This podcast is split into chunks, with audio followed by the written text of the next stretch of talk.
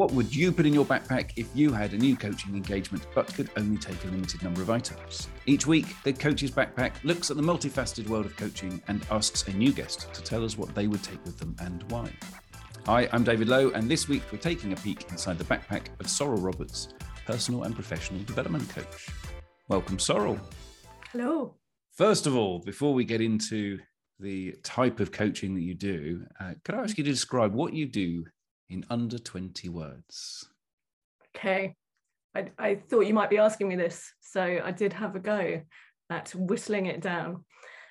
But so here it is. Um, I work with people to increase their capacity to access ease and perspective independent of circumstances, to increase their possibilities, which I believe is 20, not less than. I will only find out later when I get my abacus out. okay. Okay. Well, thank you for that. Okay. Well, look, here is the concept. You may well know it, but you've been asked to coach a new client, but you're Mm. limited to what you can take with you. So you've got your essentials, your clothes, and your toothbrush. And in addition to those, you can take one book, one tool, technique, concept, method, approach, or whatever you want to call it, Hmm. one other item of your choice, plus a person from the past or the present to accompany you. Okay. So, Sorrel Roberts, what and whom would you take with you and why? okay. So where would you like me to start? Would you like You book? start wherever you wish. Okay, so I think as an as an avid lover of learning, these things do change all the time. But in the past year, it has been all about breath. So the book currently would be called Breath, funnily enough, which is The New Science of a Lost Art by James Nestor. He is a health journalist who found the kind of extraordinary benefits of breathing on his health and then went to find out why. He was like, I know this works, but I can't explain it. I don't understand it. So he went on a kind of whole investigative journey. And the book is a really, really easy read. Although I am on my third time through it because every time I read it, I get something else that I want to use or kind of harvest in some way.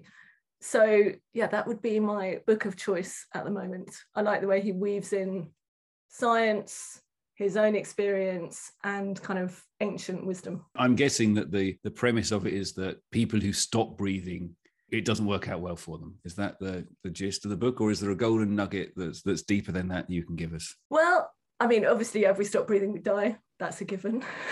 and um, I think this past year, or well, more than a year now, isn't it? It's been really interesting because breath has had a bit of a moment, what with COVID and everything. Obviously, we all know how to breathe, we all do it every day. But there are ways of breathing that can really help us and ways of breathing that can really not help us. If I was going to give you a golden nugget from it, it would be close your mouth and breathe through your nose. So noses are for breathing, mouths are for eating and speaking, but breathe in and out through your nose, and it's got extraordinary health benefits. Wow! And for the smokers out there, this doesn't apply to you. Don't stick a cigarette up your nose because this is not going to end well. Although, as you as they inhale through their nose, and they're getting that sense of peace and calm, it's not necessarily the cigarette. There is an argument that is inhaling slowly through the nose that is giving that sense of peace, calm, and relief. But basically, they're buying back their breath by paying to smoke. Okay, so what else are you putting in your backpack? So the tool that I would be putting in my backpack is a clicker ticker, which is a digital metronome, cost about five pounds. Would you like to hear it? Would you like to hear the sound? I mean, I think we need a Yeah. demonstration. it's pretty unpleasant as a sound. Just warn you. Okay. Okay, so here you go.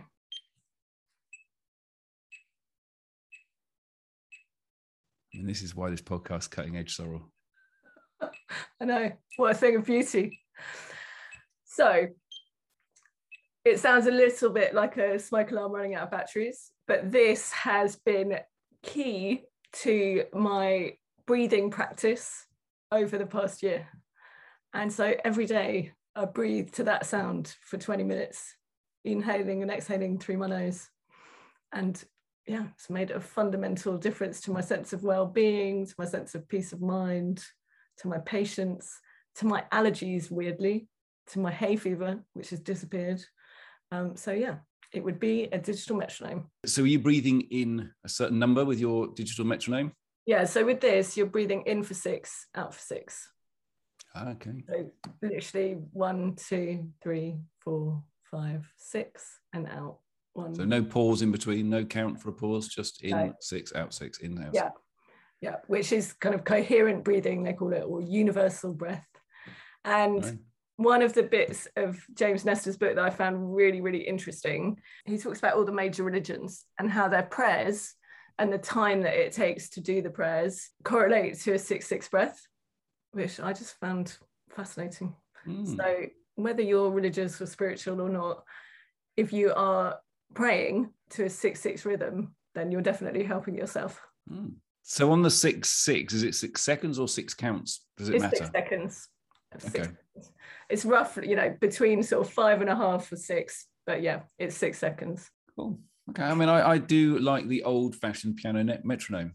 To Mm, be honest, I, Yeah. I can feel I can justify buying one now for my office and just have it clicking away, driving all of my neighbours insane. Yeah, well, I think what's really interesting about it as well is the sound. So very much like knitting. Don't know if you've ever knitted, David. I believe I did when I was a young child, but not for a Okay. while. But so they have a similar effect. Both that that sound and the effect of knitting is they can turn off your kind of internal monologue. So that that inner chat Mm. that might be kind of rattling away. But both of those things can turn that off, which immediately gives you more space, more capacity, more peace, more potential, more recovery, I think. Mm.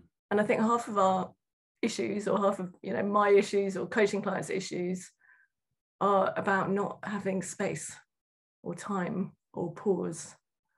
So anything that gives us more of that, I think, is interesting. Are you saying that a metronome, a clickety click metronome, would be better than a digital if you had the option? I've tried it with a few different things. I've tried it with like wood blocks and chimes and all sorts. Um, but I think that particular slightly irritating sound does the trick like no other.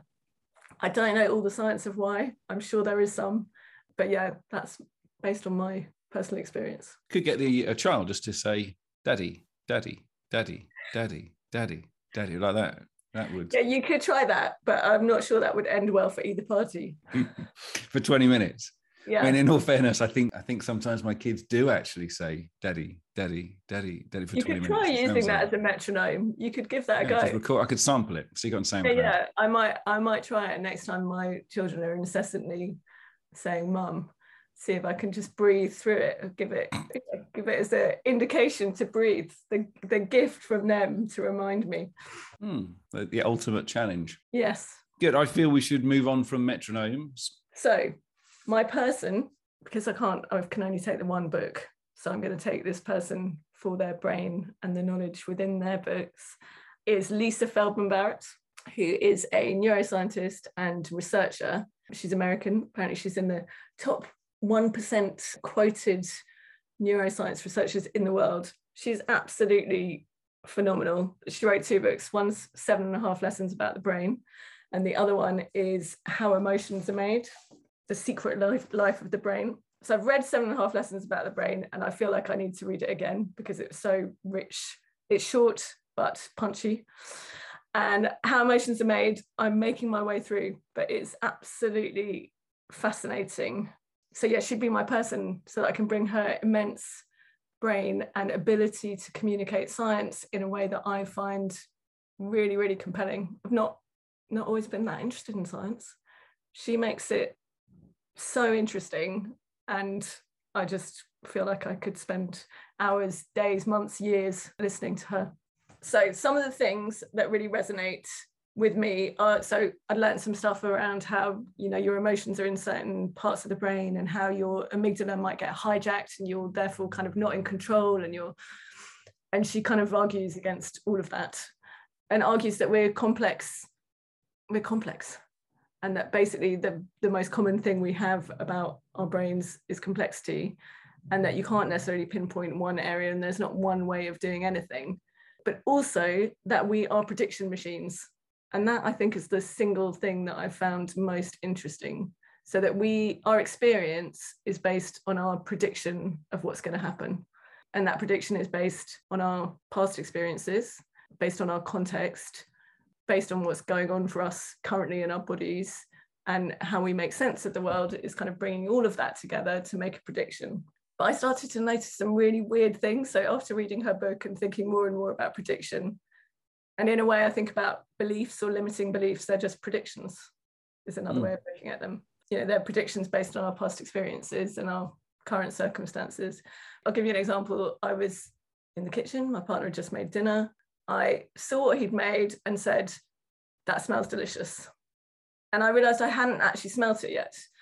So I had an expectation and a prediction that it was going to smell delicious based on my experience. I thought there's something in that. There's something in that for coaching. There's something in that for how we process the world. It's a nice positive assumption. I was assuming that it was going to smell delicious, and indeed it did. But how much of that was real and how much of that was constructed? How much does that matter? I'm not sure. But I think it's really, really interesting if we can give people space.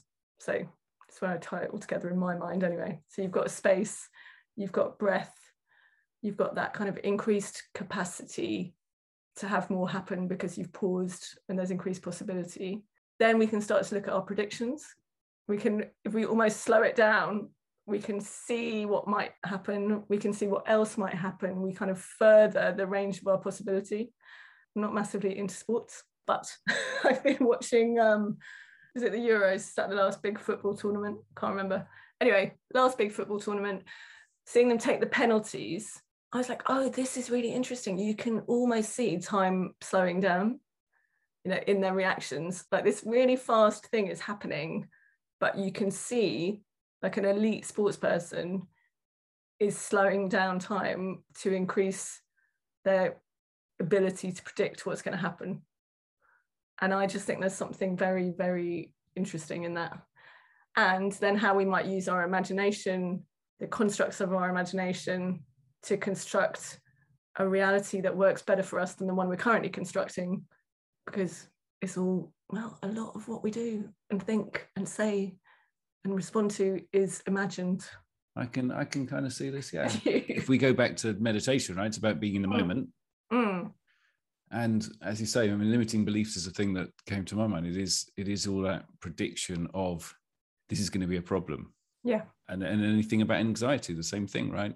Yeah. i'm only worried about the future. I'm worried about worrying sometimes you know and it's it is all of that seeing that prediction. Mm, and it's a you know with those there's a kind of pathway that you go down. Okay so this is the likely outcome. So you take that well-trodden path but the idea that actually we're complex humans with loads of possibilities available to us with lots of paths available to us and we could choose a different outcome that we might take the road down to and we don't know what's going to happen. But the idea that we've got different routes available to us if we can entertain different predictions and be more granular about kind of how we express how we're responding to things I haven't read or seen Lisa Feldman Barrett that I'm aware of. Yes. So I do not mean to question it without any knowledge on it. Yeah. My thought when you said about not different parts of the brain. I, am mm. thinking back to the human brain, the chimp brain, the lizard brain, kind of yeah. easier, non-scientific uh, language. Yeah. And I wonder if it helps people sometimes to think of it like that, though, as oh, okay, I'm being a very emotional. I've lost the ability to think like with my human brain, kind of yeah. being emotionally chimp. So let me put the human brain back into control, kind of, you know, lower the the lid that's been flipped. Yeah. And so I wonder if it sometimes helps people like that, even if it is more complex than that and actually isn't true. Yeah. So the more I've read about her and the more I've understood, the more cross I get about this particular subject. and the whole notion of the lizard brain and the triune brain. And so I'm not an expert, but my understanding is that the kind of theory, um, that theory of the brain where we kind of evolved from that lizard brain out to you know this great uh, notion of human beings as having reason and logic and that what that's what sets us apart from the rest of the animal kingdom she just says is absolutely not true. So i think the kind of lizard brain thing is a really really helpful metaphor for some people but i also think it's a real trap and a real, really unhelpful metaphor for a lot of people because so I've been on coaching courses where people say, you know, it's hijacked by my chimp or it was my lizard brain controlling. And it's the moment we subscribe to that metaphor, and it is a metaphor for how the brain works, we no longer have choice or control over our behavior. So, you know, if we believe that this part of our brain is completely hijacking us, where where's the choice? What can we do? What other choices can we make? One of the examples she gives is so like fight or flight. Most people don't do that mm. when they're really scared. They don't do very much at all. You know, they don't, you, you know, if, if there's a kind of, it's a horrible thing, but if, if a nasty thing happens on a London street, a lot of people just don't do anything. They almost don't see it, doesn't fit in with their prediction of the world. So context being important. In Bali, if you're really, really frightened, you go to sleep. That's what you do. And that's that's culturally the right thing to do when you're frightened but also I just find it really interesting. I'm thinking when I've been really, really scared, what have I done? And I haven't, I haven't fought. Yeah, I may have run away, or I may have just stood there and gone, I'm not frozen, but been like, I really don't know what to do here. So fight and flight is an interesting one because it sticks in our consciousness because it rhymes and it's quite catchy. But she would argue that that's not actually true and that's not what generally happens. So I mean, it's been kind of very new learning to me in the past year or so, and I'm definitely still getting to grips with it. But anything that kind of closes down choice, I'm questioning of, and anything, I mean, what's what's challenging, I think, about her work is that it places more responsibility on us to take responsibility and to choose how we behave. Whereas I think the other older theories conveniently kind of say, oh, well, that's just how we're wired. But they don't really ring true. When I first read Chimp Paradox, or when I first heard about it, someone described it, and they described it exactly as you just said that, oh, my chimp has taken over, and therefore mm-hmm. it's not me. I think they were getting smashed or something like that, right? And it was, yeah. oh, it's not me. And and when I read it, it wasn't that. It was that I think that we have the choice of what's going on and so yeah. we have the choice of closing our lid and, and putting our human brain back in yeah. control if you like mm. um, so maybe maybe it's an interpretation maybe maybe i've read it wrong and maybe that others have have implied that it is a separate control or maybe there's different theories that mm. i'm sure i mean i'm sure there are a multitude of theories i just found it really really interesting you know she even she so i've heard so much about the amygdala being the kind of fear center and she's like it's not if that wasn't there there'd be another part of your brain that would do that so it's just interesting to me when we accept something as a given, especially when it's got a kind of pseudo, well, mm. even pseudo, when it's got a scientific name and it's, you know, by someone proper, what we accept, as opposed to questioning, okay, so, you know, what do I think about this? If I kind of zoom in, zoom out, look at this in a different way, breathe, and bring my imagination to bear, then what else is possible?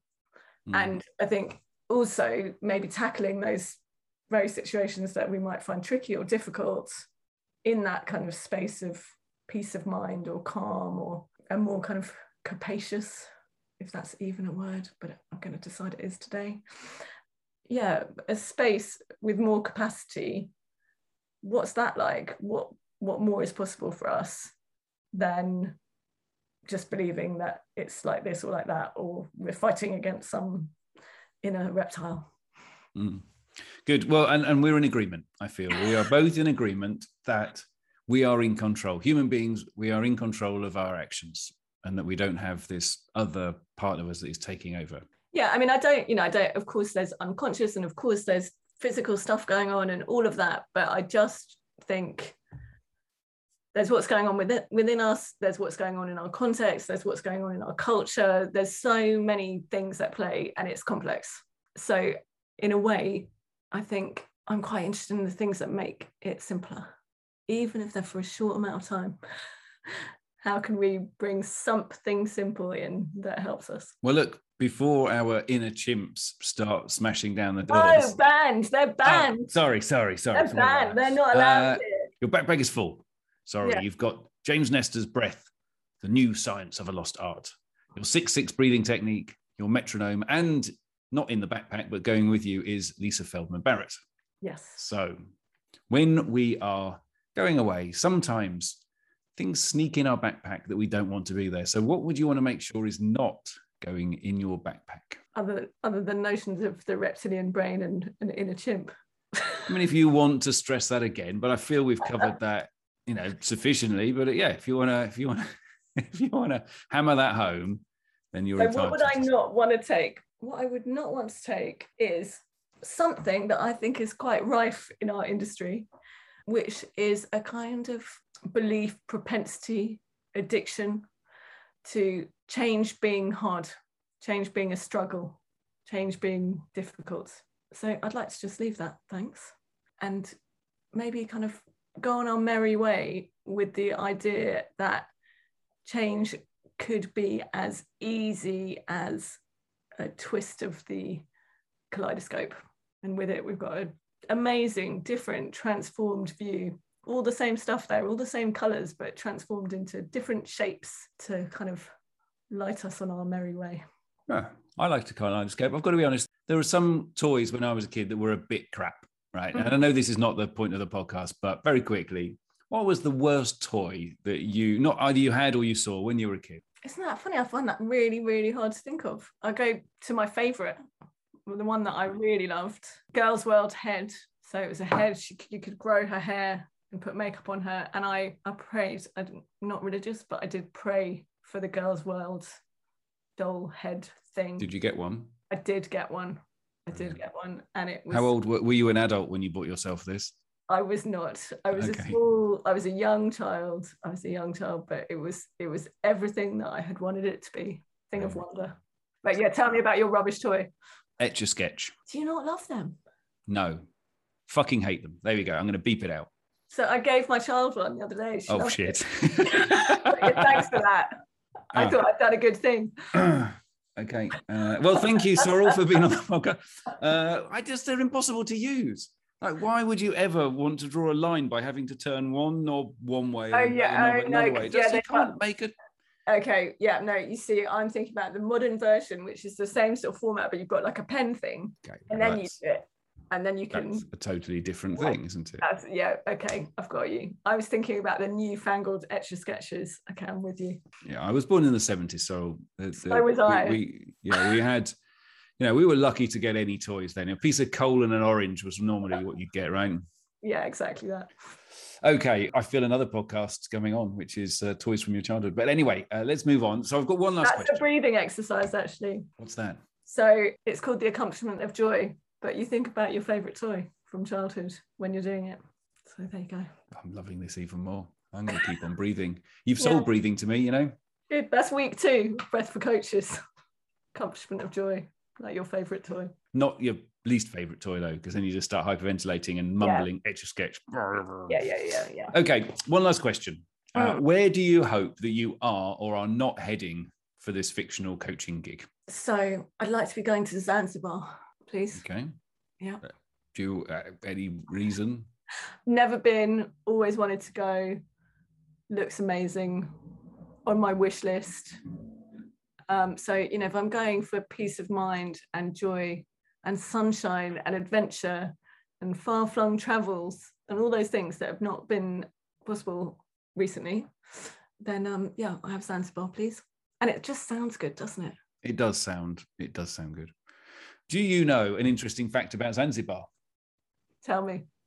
Freddie Mercury from Queen was born in Zanzibar. I did not know that. Okay, uh, so thank you so much, Sorrel, for coming on the Coach's Backpack. Pleasure. If people would like to know more about you and your breath, where can they go?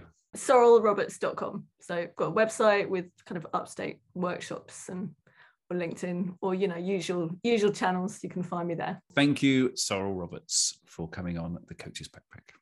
Thank you very much for having me. And thank you for joining us on this episode of the Coach's Backpack. If you would like extra goodies such as free tools, offers, further info about our guests, and maybe even the odd peek inside their actual backpack, sign up to our mailing list at thecoachsbackpack.com. And don't forget to follow the podcast too. See you next time.